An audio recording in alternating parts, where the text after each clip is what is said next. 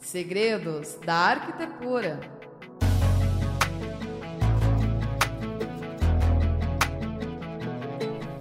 Olá, boa noite. Meu nome é Andressa Munhoz, eu sou coordenadora dos cursos de pós-graduação em Arquitetura e Design na Uninter e hoje está começando mais um programa Segredos da Arquitetura e do Design. Nessa edição, a gente vai falar sobre um tema é, de territorialidade para gerações emergentes no pós-pandemia. E quem vai conversar com a gente sobre esse tema especial é a professora e arquiteta, especialista em projeto, é, Luísa Bussi. É, Bem-vinda, Luísa. Obrigada, Andressa. Um prazer estar aqui né, com você, participando né, desse programa sobre os segredos da arquitetura, conversando sobre um tema que eu gosto bastante, que já tenho uma certa percorrer de prática, mas que a cada conversa a gente vai enriquecendo. Uhum. É, se você quiser, é, Luiz, se apresentar, contar um pouquinho da sua história e contar Uhum. também sobre esse tema especial que a gente vai conversar, Tá. que é tema da sua pesquisa, né? Do seu Sim. livro. Conta pra gente aí desse livro. É, então, agosto está sendo um mês bem atípico, cheio de novidades, inclusive hoje uma delas, né? Porque eu concluí o meu mestrado o ano passado, em março, e eu vi a necessidade de materializar um pouco do que eu tinha refletido e discutido nas pesquisas. Então, surgiu a ideia de lançar um livro. Então, esse mês, amanhã, na verdade, eu estou lançando o livro e hoje, então, é já uma primeira conversa mais específica sobre esse trabalho, que realmente é uma grande realização. É, a, a minha pesquisa de mestrado foi sobre ambientes de trabalho, que aí me remonta o começo da minha profissão, porque eu já sou formada há uns 26 anos, é, por aí, e desde o princípio, meu primeiro trabalho fora o meu escritório de arquitetura foi numa empresa onde eu fazia o layout para a gente determinar o mobiliário de escritório. E então, nesses primeiros anos de carreira recém-formada, eu tive muito contato com esse projeto corporativo e acabei adquirindo uma paixão por esse tipo de projeto, pela dinâmica que ele oferece, pela questão estratégica, porque é um pouco diferente do projeto de interiores residencial, por exemplo, porque você acaba fazendo um projeto pensando nas estratégias, né? Quem que tem que estar perto de quem, qual setor precisa estar próximo de outro, e você às vezes faz um projeto não exatamente para quem é o usuário final. Você faz, aliás, você faz o projeto para o usuário final, mas é contratado pelo teu cliente, que muitas vezes não é a mesma pessoa que vai usar. Então ele tem esse tipo de desafio. E isso, depois, com o passar do tempo, né, com a prática profissional, eu fui amadurecendo e acabei chegando, no momento da pesquisa do mestrado, a refletir sobre essa forma de projetar. E isso daí foi muito bacana, deu unir a experiência profissional com a experiência teórica. E é isso que a gente está trazendo nesse livro que eu estou lançando amanhã e conversando com vocês em primeira mão. Ai, que legal. Se quiser mostrar o livro para o pessoal. Então, acho que aqui, né, dá Uhum. para a gente ver. O livro chama-se Ambientes de Trabalho, Territorialidade para Gerações Emergentes no Pós-Pandemia. Porque, eu, então, como eu comentei, eu me tornei mestre o ano passado, em março. E eu cheguei, então, no- a desenvolver essa pesquisa num período bem complicado que foi a pandemia. Então, é, é inevitável você pensar nos- no momento que você está produzindo a pesquisa né? Quais são as implicações disso? É, por mais que a gente, felizmente, já esteja né, num grau de ultrapassar, já foi decretado o fim da pandemia, ela, eu entendo que a gente, quando passa por situações de crise, a gente tem situações para aprender, né? A gente tem que tirar algum aprendizado que nos faça é, projetar melhor, no nosso caso da arquitetura, né? Nos faça projetar melhor, nos faça projetar de acordo com novas demandas. Então, é, foi inevitável eu tratar do assunto pandemia durante a escrita da pesquisa e, consequentemente, durante a escrita do livro, né? E também é bastante desafiador você fazer pesquisa sobre um tempo que está acontecendo, porque quando a gente faz uma pesquisa com referência no que já passou, ou até mesmo prospectando o que, que pode acontecer futuramente, você tem tempos, é, principalmente quando você fala de coisas que já passaram, você tem um, um certo domínio sobre o que já aconteceu.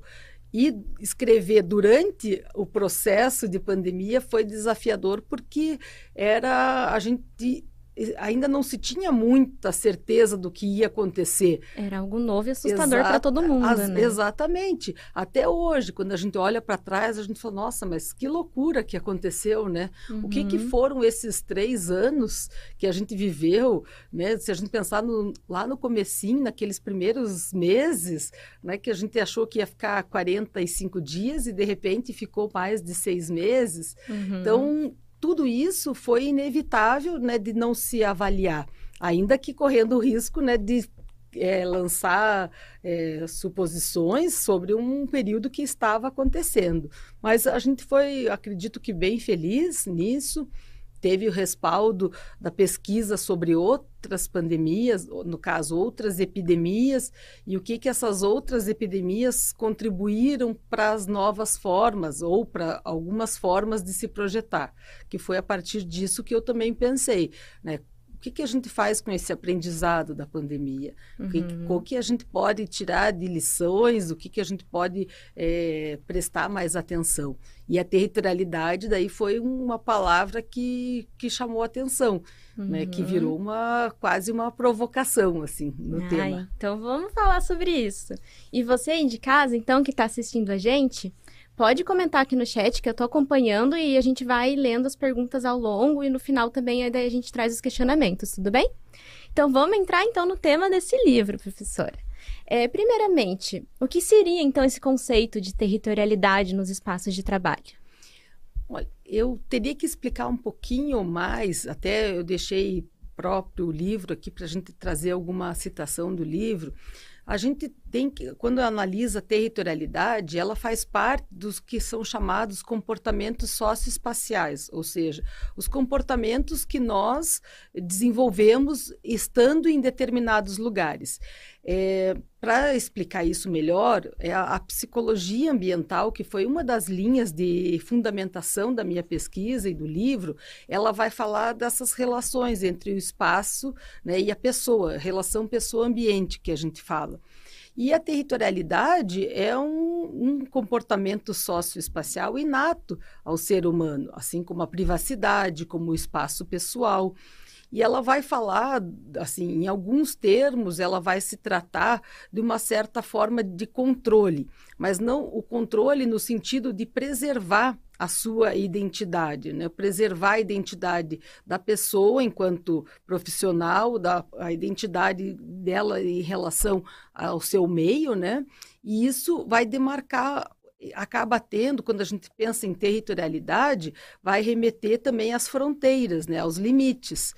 E essa provocação veio porque eu vim acompanhando, é, só um parênteses, a gente fala que a pandemia foi um catalisador de processos, de mudanças que já vinham acontecendo. Então, o que aconteceu foi que a pandemia acelerou muitos processos.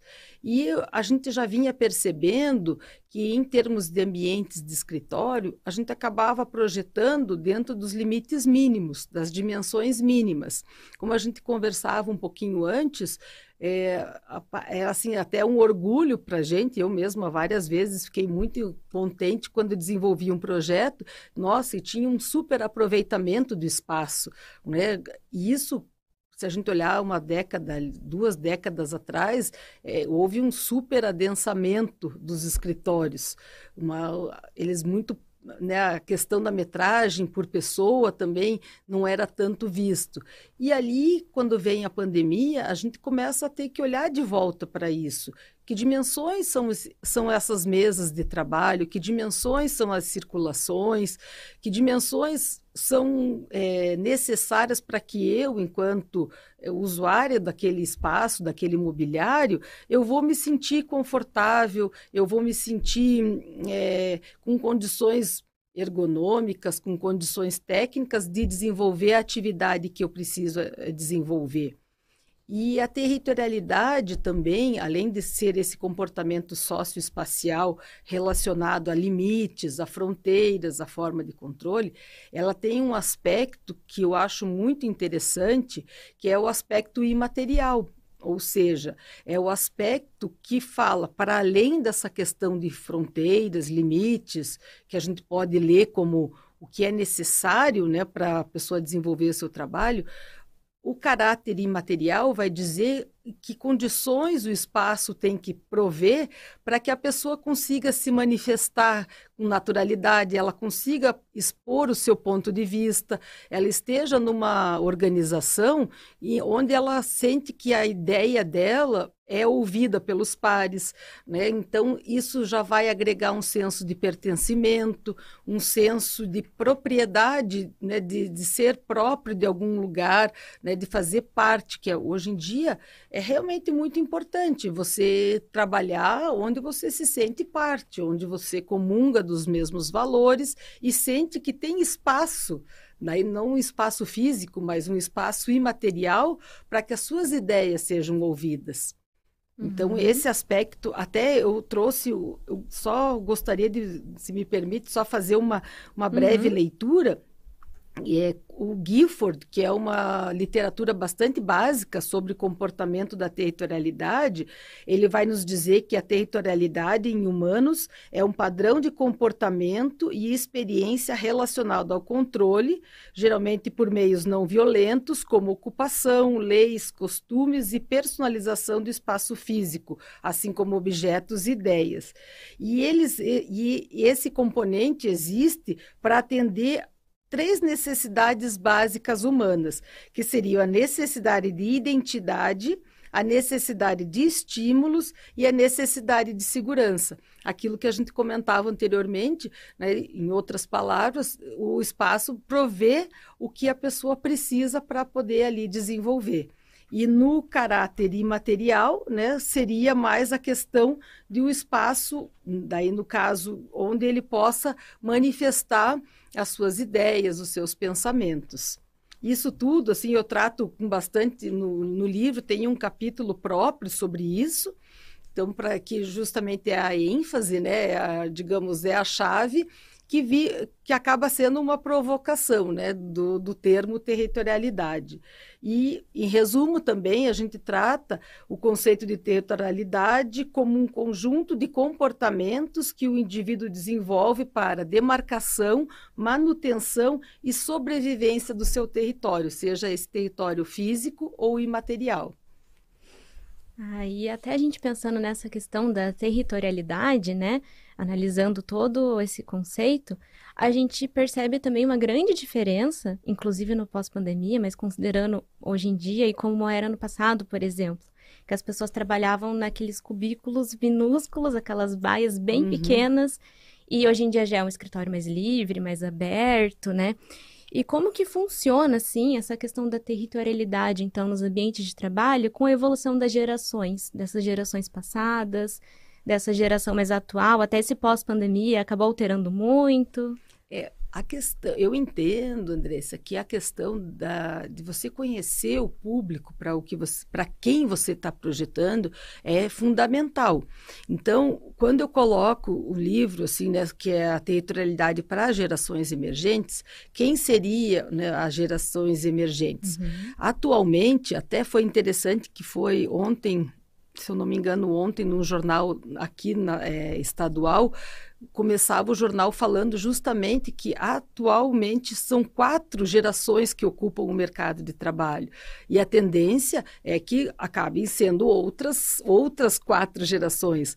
E dessas quatro gerações atualmente a gente tem é, uma classificação mais ou menos cada autor tem uma classificação de idades né? A gente tem as pessoas que já digamos é, estariam hoje são consideradas os baby boomers, depois a geração X, depois a geração Y e por fim a geração Z. E a ideia não é classificar ou estigmatizar nenhuma dessas gerações, é justamente ao contrário, é entender como que é o comportamento de cada geração para que a gente possa projetar de acordo com o desejo das gerações. Então, quando você comenta né, que a, a anteriormente as pessoas trabalhavam em cubículos. Por quê? Porque se tinha aquela mentalidade de realmente ocupação, né, máxima ocupação do espaço. Então, o espaço, as pessoas primeiro migravam de uma mesa onde elas tal, às vezes não tinham um equipamento que ou era uma máquina de datilografia que era talvez de uso comum, não tinham equipamentos e depois, né, com o advento do computador e da internet, as pessoas começaram a ter o seu, o seu próprio, né, o seu personal computer. E aí foi, ficavam isolados, desculpa, ficavam isolados, né, naqueles chamados cubículos, outros chamavam de baias também, é um termo bastante, assim, eu acho específico, enfim, mas porque se preocupava em que aquela, as corporações, principalmente multinacionais, empresas grandes, uh, ocupassem né, o espaço. Então, a gente via um adensamento realmente dos escritórios. E à medida que as gerações, e isso também tem a ver, né, se a gente analisar os baby boomers e a geração X, que eu ainda faço parte dessa geração, a gente percebe que era um, uma, digamos, uma, uma organização do espaço muito hierárquica. Então, os grandes é, era quase que inversamente proporcional. As mesas de gerência, diretor, ah, eram representavam não a superfície de trabalho, mas representavam o status. Então, quanto maior o espaço, maior o status. Em, mais ou menos como os arranha-céus. Né? Isso uhum. vai acabar tendo uma correlação na arquitetura propriamente com os arranha-céus. Quanto mais alto o edifício, maior status, maior é, representatividade. E também a gente vai ver esse adensamento. Aí a gente vai percorrendo um pouco mais e entendendo que com a mudança né, do milênio, por isso que fala geração milênios, né, que seriam os que estariam nascidos em torno da virada do milênio, e depois a geração centennials, né, ou a geração Z, do Zeppin, que a gente percebe que com a internet a comunicação ficou muito mais facilitada. Até o próprio dimensionamento dos equipamentos, a gente vai mudar dos personal computers grandes, né, com as CPUs, com, as, é, com todo o equipamento, para um notebook, como você está usando. Então, as áreas de trabalho também, elas acabam se tornando mais flexíveis. E a política é, digamos, a política cultural de cada empresa começa a se preocupar muito mais de ser uma gestão horizontal, não tanto hierárquica, né? Tipo, de cima para baixo, né? Com aquela questão assim, ah, a minha mesa é maior porque eu tenho maior poder isso com o passar do tempo e principalmente né, pelas gerações que já é, já, já são nascidas nessa virada de milênio, já têm essa familiaridade com a comunicação multimídia, os que são chamados multitarefas, né, multitasks, que conseguem desenvolver, acabam não precisando é, associar a sua mesa de trabalho com o seu status. Eu posso trabalhar em diversos locais desde que eu tenha condições adequadas para isso. Então, a gente percebe é, quando eu falo do livro, da questão das gerações, porque eu acho muito importante a gente conhecer o público para que está se projetando, para entender as características desse público e automaticamente fazer projetos adequados, como o que a gente está vendo agora no pós-pandemia muitas das coisas né, do, dos ambientes né, que nós tínhamos, agora a gente pre precisa privilegiar as circulações, né, coisa que antes era dito como é, perda de espaço, né, uma circulação uhum. bem dimensionada. Ah, mas está perdendo muito espaço. O que, que a norma diz? Ah, a norma diz que precisa ter X metros, então era dentro daqueles X metros que a gente trabalhava. Agora, não, a gente tem a norma que nos auxilia, mas também tem essas questões subjetivas, né, da pessoa se sentir parte, dela ter um ambiente, ela não precisa ter a mesa fixa dela, ela pode escolher qualquer mesa, mas esta qualquer mesa que ele, ela escolher tem que estar com condições, com dimensões apropriadas para desenvolver um bom trabalho. Isso pós-pandemia me chama muito a atenção, que é daqui para frente cada vez mais voltado e isso significa estar voltado para o bem-estar do ser humano, bem-estar do indivíduo que desenvolve as, a, as funções. Né? Então, o layout mais flexível, o uso de elementos é, que aproximem mais do contato com o natural, com os ambientes naturais. Aí eu comento bastante das estratégias do design biofílico, né, que faz essa reaproximação do homem à natureza por meio do ambiente construído. Então a gente vai ter essa te dando uma resposta assim, bem ampla, é? a gente, o, é importante esse entendimento das gerações para entender o tipo de comportamento, automaticamente que configuração espacial é desejada pelo, por cada geração e quais estratégias que a gente pode lançar mão para atingir um, os projetos né, que venham atender essas necessidades. Então, conta pra gente um pouco desse segredo, essas estratégias. Você tem alguma dica, assim, de algumas diretrizes ou estratégias projetuais mais voltadas para os ambientes de trabalho? Olha, no livro eu tenho bastante. Até isso é uma coisa bacana, assim, é, de comentar.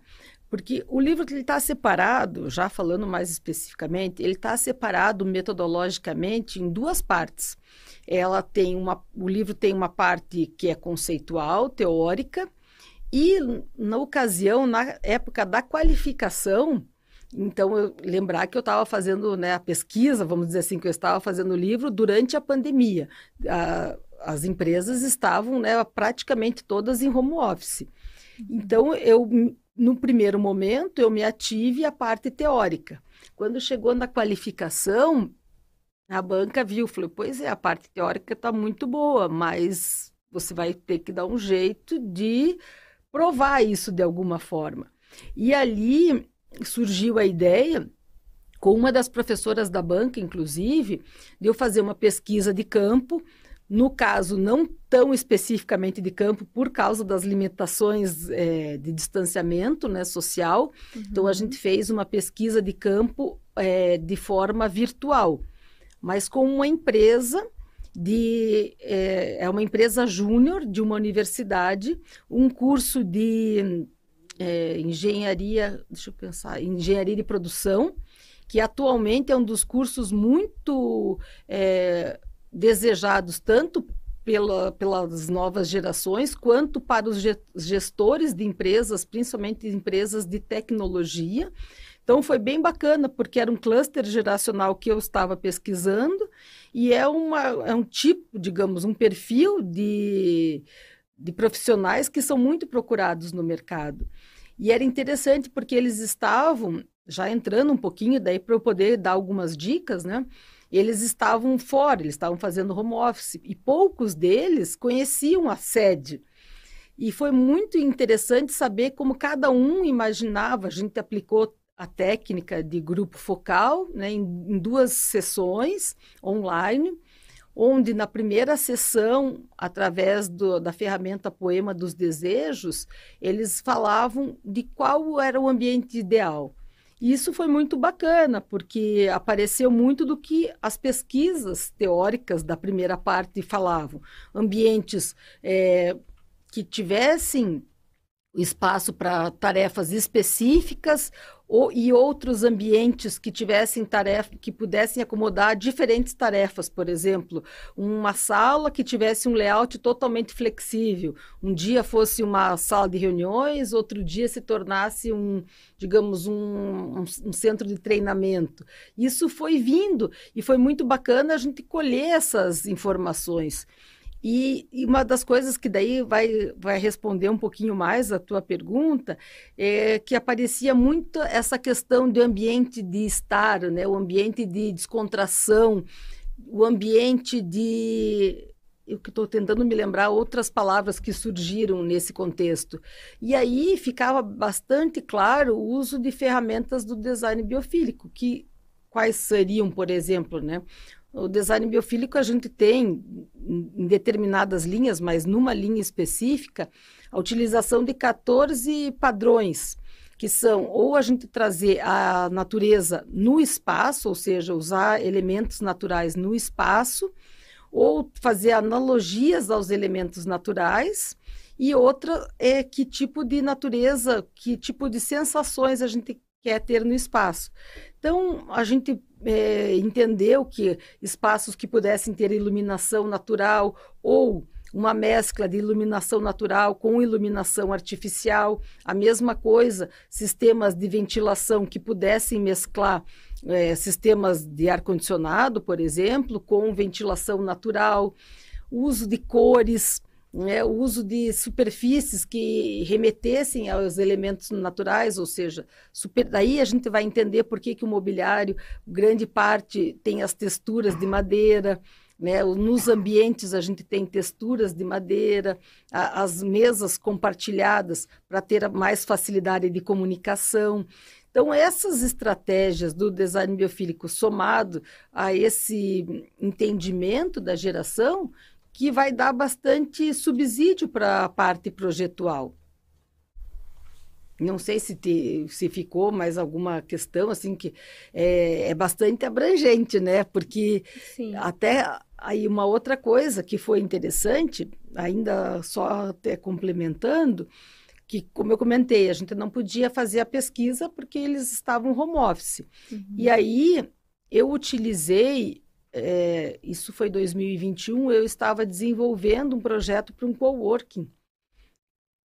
E, felizmente, os clientes que me contrataram, eles já tinham bastante know-how né, desse tipo de, de ambiente.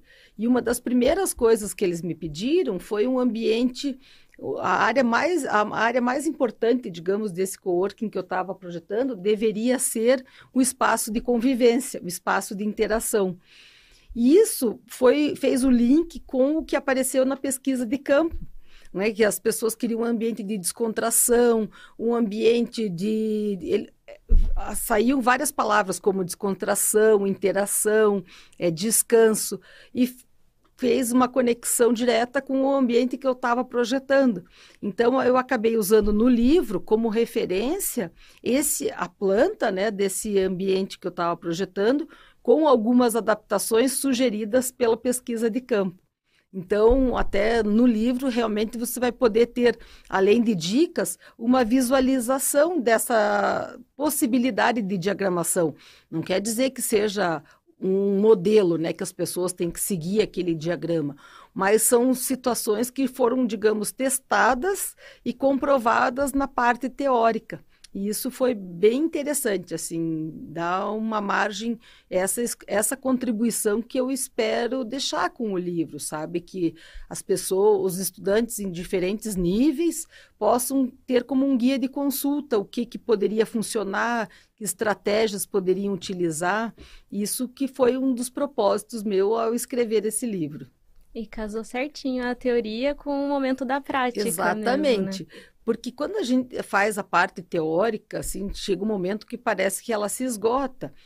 E aí, como a própria banca, né, comentou, falou, você vai ter que dar um jeito. Se não pode ir a campo, você vai ter que achar uma forma de, de mostrar isso, comprovar o que você constatou né, na, nas pesquisas bibliográficas.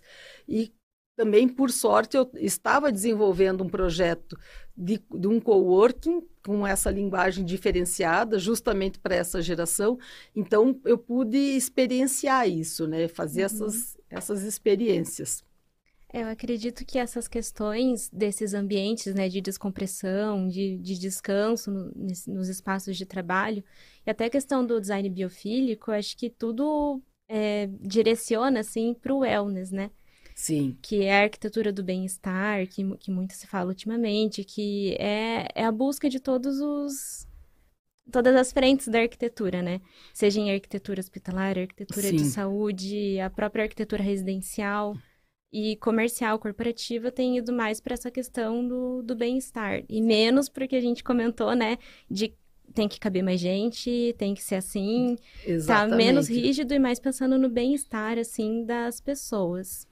E até nesse, nessa questão desse momento é, de pandemia, de que muitas pessoas tiveram que trabalhar em casa, né? Como você comentou, o pessoal do grupo que você é, entrevistou, eles estavam em home office. Uhum. E voltando para esses escritórios flexíveis, abertos, é, como que funciona, assim, é conseguir respeitar a individualidade da pessoa, essa territorialidade, mas ao mesmo tempo ter esse espaço aberto e flexível, o individual versus o coletivo. Entendi.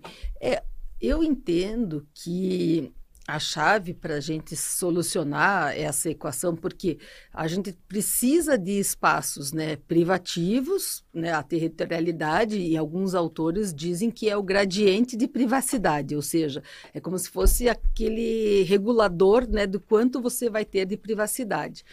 E eu entendo, até por, é, por experiência desse projeto que eu estava desenvolvendo e pela pesquisa de campo, eu entendo que a gente pode, ao fazer um projeto né, um ambiente corporativo, aí isso seria, não sei se dica, mas é, pela minha própria experiência e bem recente, né, com esse tipo de projeto, é a gente seria a setorizar por atmosferas.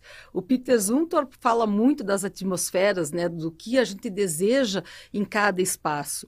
E eu tratei dessas atmosferas no livro e nessa pesquisa, porque é, eu entendi que a racionalização de uma planta ela teria que dar conta dos aspectos territoriais, de privacidade, mas também teria que promover essa atmosfera de concentração ou a atmosfera de interação.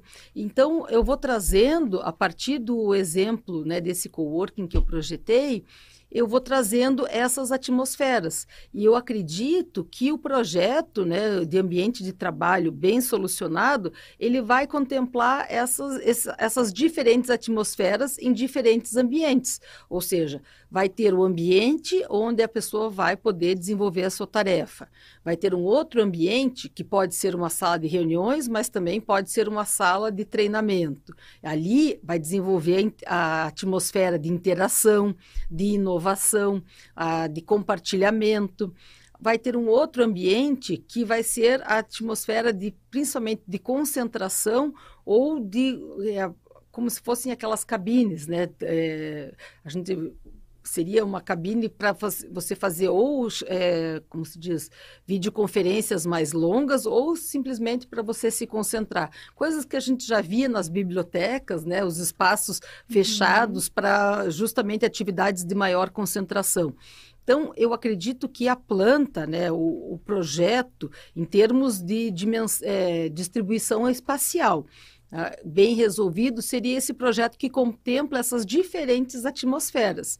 Isso tudo somado às questões técnico-construtivas, que aí sim entram né, as, as, estratégias do design biofílico. Tentar esses sistemas integrados de iluminação e ventilação, o sistema integrado de a pessoa poder trabalhar, de repente, fazer uma atividade na sua mesa de trabalho, mas ela ter uma outra área que quando ela queira descansar, porque é importante aqueles minutos de pausa para restabelecer a atenção, né? As uhum. teorias de atenção, elas falam muito disso, daquele tempo que você tem que dar entre uma atividade e outra para que teu cérebro recobre a atenção. Então, eu acredito, assim, realmente que o, o, bom projeto vai ser esse que contemple essas diferentes atmosferas, ou seja, esses diferentes espaços. Isso apareceu, foi bem interessante, que eu agora me vi falando exatamente como um dos participantes da pesquisa de campo falou. A, a, o resumo dele, assim, foi que ter diferentes é, espaços para diferentes atividades.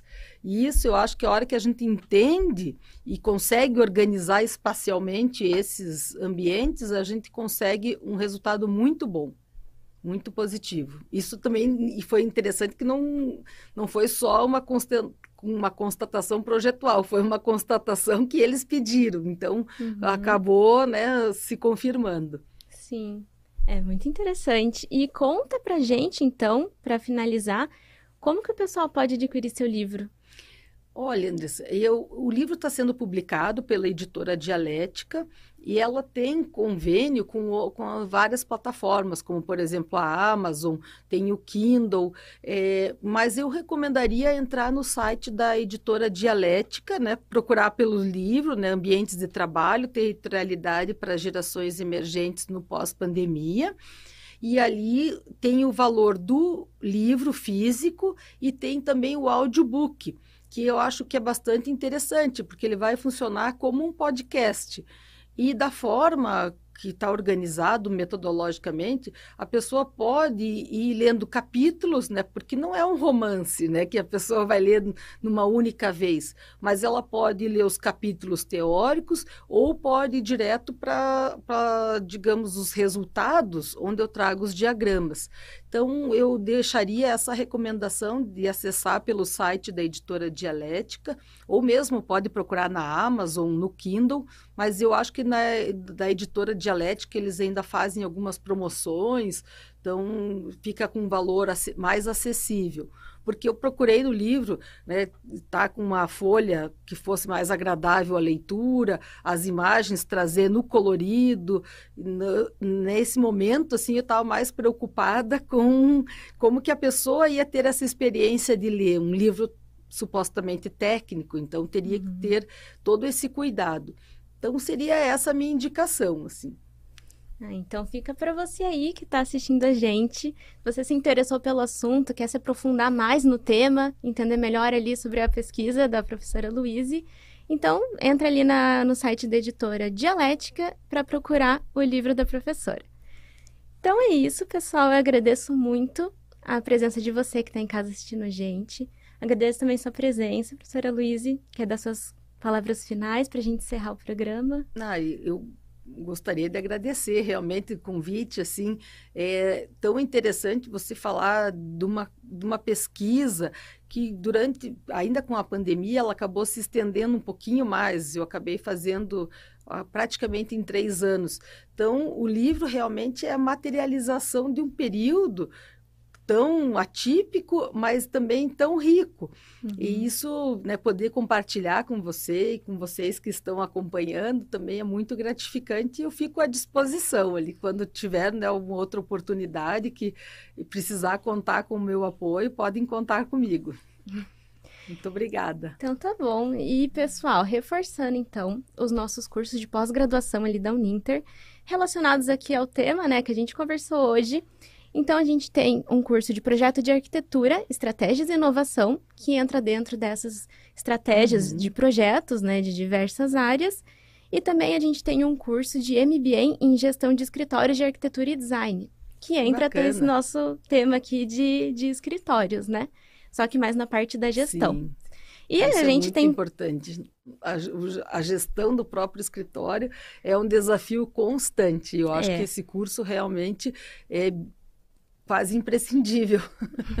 É, porque a gente estuda muito a parte Sim. do projeto, mas a gente que tem escritório de arquitetura, a gente tem Sim. que saber muito da outra parte também, né? Exatamente. E essa parte, normalmente, a gente não tem com tanta profundidade na formação, porque são, é, são muitos conteúdos que a gente tem que dar conta na formação. Mas esse, uhum. no dia a dia profissional, é muito relevante. É.